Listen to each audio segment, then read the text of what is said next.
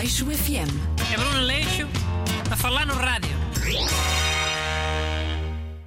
Bom dia, bem-vindos, etc. O programa de hoje tem cá hoje Renato Alexandre. Boas, people. Hoje é para falar dos debates das legislativas, que estão quase a acabar. E amanhã é o debate que o people diz que é o mais esperado. António Costa contra o Rui Rio. E vai ser uma cena bem injusta. Qual cena? Haver um debate mais esperado? Oh, mano, não é só isso. Mas também é como se as eleições tivessem só 2 partidos. E pior ainda é que este debate vai dar nos 3 canais. E vai ter 75 minutos. O triplo do tempo que tiveram os outros debates. Oh, isto também acho mal, hein? É como se os jogos entre o Sporting, o Porto e o Benfica tivessem o triplo do tempo. 4 horas e meia, em vez de 1h30. Ou então que os outros jogos considerados mais pequenitos tivessem só 30 minutos. Bom, é injusto. É. Mas olha, eu tive aqui várias ideias para melhorar os debates. A todos os níveis. Queres ver aí? A primeira bela ideia que eu tive é... No início do debate fazia-se um sorteio. E escolhiam-se aí umas 10 palavras que cada político não podia dizer no debate. Tipo o jogo da palavra proibida. Mas para quê? Para eles não estarem sempre a repetir as mesmas cenas? Ah, imagina que eras o candidato André Ventura, do Partido Chega. Eixe, Deus me livre! Cheio, é só um exemplo. Mesmo assim não quero. Tá bem. Então, eras o André Ventura. E antes do debate o sorteio dizia que não podias dizer as palavras... Sei lá, RSI, polícia, refugiados, telemóveis, Mercedes. Pronto. Está a compreenderem? Ok, eu curto essa ideia. Mas não podias dizer como? O que é que acontecia... Se dissesse, perdia uns segundos naquele relógio. Por exemplo. Ou então ouvia-se logo um... E levavas um choque elétrico. E ficavas 1 minuto sem microfone, só a ouvir. E sem iluminação, com luz apagada. Aquela luz por cima dele desligava-se logo. Isso podia resultar. Para certos determinados candidatos não estarem sempre a dizer as mesmas fake news. Mas calhava a todos, hein? O António Costa podia calhar aquelas palavras que ele diz... Todas mal à lisboeta. O legislativas, o constitucional, o reunião... Mas nesse caso iam dizer que o sorteio estava a favorecer o António Costa.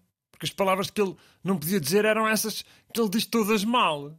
Nesse caso o sorteio estava a favorecer os portugueses. Não tinham de ouvir aquelas palavras todas ditas à maneira lisboeta. Ok...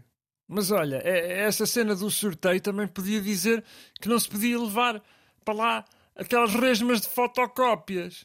Eu não me admirava nada que o candidato do Chega no debate com o PAN levasse ainda mais fotocópias, mesmo só a provocar. Sim, podia ser um sorteio de muitas coisas, não era só de palavras. Podia ser não levar fotocópias, estar descalço, debater com um palito no canto da boca... debater em pé, debater enquanto o moderador lhe atirar papelinhos com uma caneta, sabes como é que é? Zarabatana. Tanta coisa. Isso ia dar logo uma vivacidade diferente aos debates. Ok, essa ideia eu curto. E mais? Outra ideia que eu tive era haver 2 debates entre cada candidato. Em vez de ser só um. Passava a haver um em casa e outro fora. Em casa como? Tipo na sede dos partidos? Por exemplo... Ou então era mesmo na casa do líder. Imagina que havia um debate em Lisboa, na casa do António Costa, e outro no Porto, na casa do Rui Rio. Não acho que ia haver sempre um em vantagem?